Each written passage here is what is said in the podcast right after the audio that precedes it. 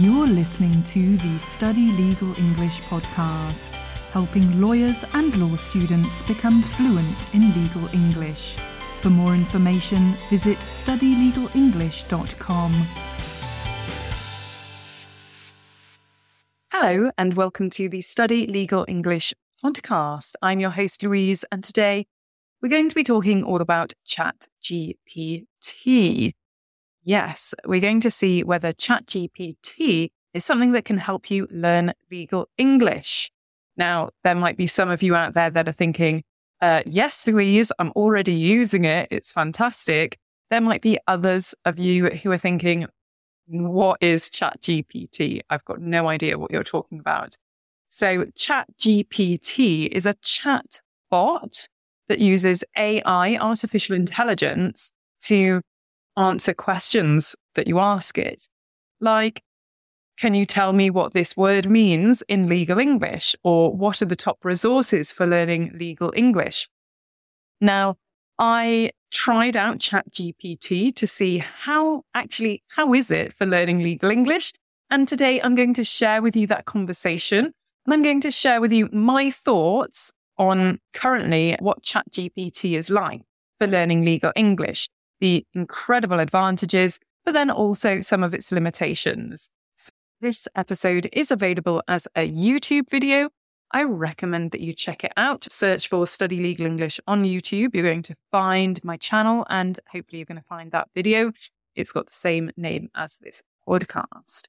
I recommend looking at the YouTube video because then you can actually see my conversation that I had with ChatGPT, which I'm going to be sharing with you. If you like this episode and if you've got any comments, do send me an email to louise at studylegalenglish.com. And don't forget that there's actually a transcript available for this podcast episode over on my website at studylegalenglish.com forward slash episode 130. 130. All right. Okay. Are you ready? Let's get started. So you can see here, I'm sharing my screen and this is the chat conversation that I had with chat GPT.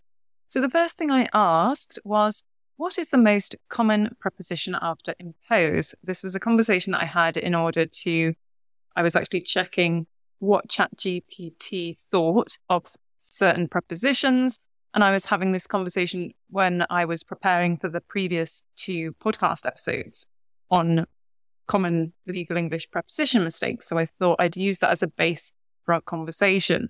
So let's take a look. Okay. So I said, what's the most common preposition after impose? And ChatGPT said the most common preposition after impose is on. Now, this wasn't an immediate answer. Actually, previously I'd had a conversation with it that was slightly different. In fact, the first answer it gave was upon. And I said upon or on. And ChatGPT said upon and on can both be used after impose, but upon is more common. I said, Are you sure?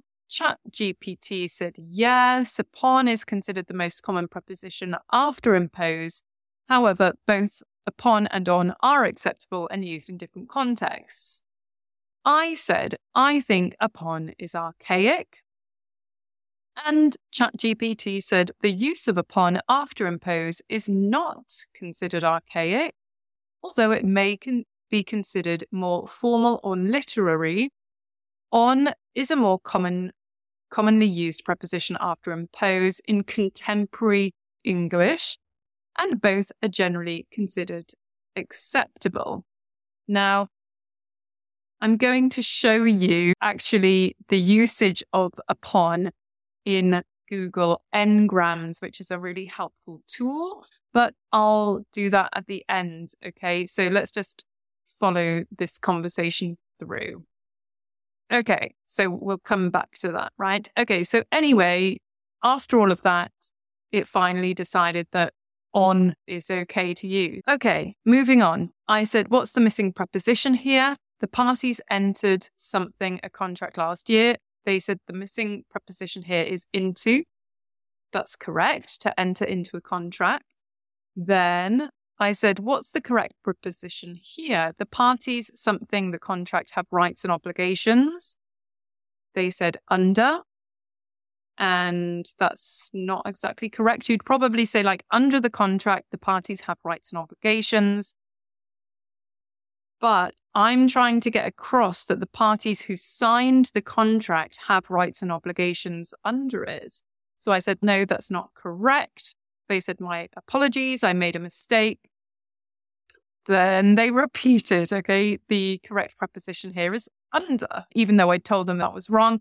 I said, let me try another, okay, like another sentence which could use the same preposition. The parties, something the contract have decided to renegotiate it. They said the correct preposition here is covered by. Covered by is not a preposition. That's using a verb there and a preposition. I said, no, that's not correct. They said, I apologize for the mistake. The correct preposition here is bound by. Again, I didn't ask for a verb and a preposition. I just asked for a preposition. So I said, no, that's not correct. They said, I apologize, but they repeated the same answer. And so in these situations where it's got it wrong, I've sent feedback to it to say, no, the answer that I was looking for was this. I wonder if you can actually guess what it is. So let's go back. Okay. The parties, something the contract have decided to renegotiate it, or the parties, something the contract have rights and obligations. The preposition should be to, okay? The parties to the contract have rights and obligations. The parties to the contract have decided to renegotiate it, okay? The parties who have signed the contract, that's what is conveyed when you use the parties to the contract. Okay, all right. So we move on and we go, what about this one? These agreements are legally binding something the clubs. They say the correct preposition here is on. And that was correct. I like the answer. Correct. To be binding on something or someone. Okay. Then I say, what's the most common preposition after to consist? And they say the most common preposition after to consist is of. That's correct. I liked that answer. And then moving on, I say, can you think of some example sentences with these words or phrases? ChatGPT started thinking and started typing already before I had written them. So they say, sure, here are some examples. Impose on. The government imposed strict regulations on businesses to curb pollution. It's a great sentence. Okay, it's used impose on correctly. Number two, to enter into. The two companies entered into a joint venture to expand their operations. To enter into is correct, okay, to enter into a, a, joint venture, a contract, a lease, an agreement. Great, nice sentence. Number three, the parties bound by the contract are obligated to fulfill their commitments. Good, but this was the one where they'd made a mistake. You could literally say the parties to the contract are obligated to fulfill their commitments. Of course, the parties to the contract are also automatically bound by it. They must follow it. It's just a longer way of saying the parties to the contract, the parties bound by the contract. Okay. Number four, to consist of. The menu consists of a variety of vegetarian dishes to cater to everyone's taste. Correct. Okay. It's a bit off topic considering that we were speaking in the legal context. So suddenly it started talking about food, which I do like, but it's not what I wanted here. They say, I hope these examples help. Yes, they were very good. Okay. But I asked, can you think of an example sentence with parties to the contract? Because that's the one that I wanted instead of bound by.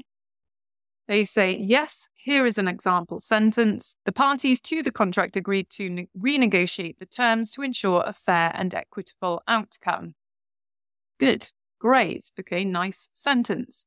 Then I said, can you think of a sentence with consist of in a legal context? Because that was the one where they'd used a food related sentence. They say, yes, here is an example sentence. The legal definition of fraud consists of elements such as misrepresentation, intent to deceive, and reliance on the misrepresentation. Good, great. Okay. Then I said, can you think of an example sentence with binding on? Because that was another one that I wanted to see. And they say, yes, here is an example sentence. The arbitration award was binding on both parties and could not be appealed in the court system. Correct in terms of the language. Okay. An arbitration award, a court decision is usually binding on parties. You must follow it. In terms of this particular sentence, oh, you can't appeal it in the court system. From a legal perspective, I'm not sure whether that's completely accurate because usually, although within the arbitration system, you usually can't appeal an award within the arbitration system. Of course, if there's some problem with the award, such as the arbitration tribunal not having jurisdiction over the matter, some kind of procedural problem with the arbitration, then usually parties can appeal the award through the court system. But of course, I wasn't asking it to give me legal advice. I was just asking it for literally a sentence using binding on. So I think that's fine. So now I'm going to show you what I meant about that impose on. Okay. The conversation that I had up here that was like, what preposition do I use after impose on? And we had this long conversation about upon versus on. And first of all, ChatGPT was saying use upon. I said that's archaic. It said no, it's not, but on is actually used in contemporary English. And then the second time I asked, it decided to just go with on. I want to show you something in Ngrams as to why I had that conversation with it. Okay, so let's have a look. Okay, so here we are over in Google Ngrams, which is a great tool for comparing language and finding out information about language. So I'm going to compare imposes obligations on to imposing obligations on. Okay. We can see that imposes obligations on is used way more, but that if we go back a hundred years, okay, upon was at times more common than on. That's why I said using upon is archaic. I meant it's old fashioned because it literally was used more than on a hundred years ago. Okay. And it's not used so much anymore. We prefer to use on. And what I would say is with ChatGPT, then you have to be a bit cautious because it can give you answers where it just gave the first answer it gave me was the most common preposition after impose. It would be upon, which is not exactly correct. And so if you don't know that that's not correct, you could be using an incorrect answer okay. as well. When I asked it some things and I said that's not correct, it just repeated the incorrect answer. On the other hand, it did give me some quite really absolutely correct answers as well. Okay. So, in my opinion, it's a really helpful tool, but it does have some limitations. Okay. So, that's what I wanted to show you. Okay. So, that's the end of this episode. I hope you liked it. I hope you learned something new. I suggest you go and try out ChatGPT, but you know, just be aware of the limitations that it has. And so my recommendation to you would be to use it with caution and to potentially, of course, always train with a legal English teacher. If you did like it, if you did like it, if you found it interesting, do send me a message. Do send me an email. Just drop me a line at louise at studylegalenglish.com. So thanks for listening and see you next time.